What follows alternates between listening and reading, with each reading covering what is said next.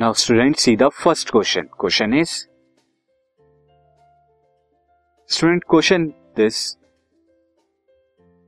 question is why it is difficult to hold a school bag having a strap made of thin and strong string difficult क्यों होता है hold करना school bag को, जिसके step यानी जो हम कंधों पर डालते हैं मेड ऑफ़ थिन पतली और स्ट्रॉन्ग स्ट्रिंग पतली और थोड़ी मोटी स्ट्रिंग की बनी हो? ऐसा क्यों होता है?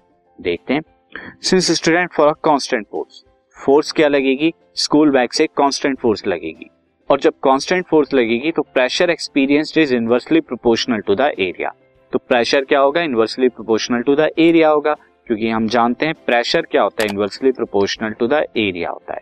और क्योंकि यहाँ से P इज़ इक्वल टू हमें क्या मिल जाता है?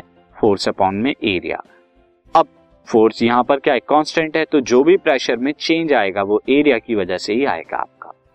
नाउ स्टूडेंट अब अगर आप यहाँ पे देखें when the string is thin जब स्ट्रिंग थिन होगा तो क्या होगा? इट हैज़ लेस एरिया और जब लेस एरिया होगा तो हैंड्स ग्रेटर प्रेशर एक्सर्ट करेगा on the hand for a given weight of school bag thus it become difficult to hold the school bag तो स्कूल बैग को hold करना difficult हो जाएगा क्योंकि वो ज़्यादा प्रेशर लगाएगा।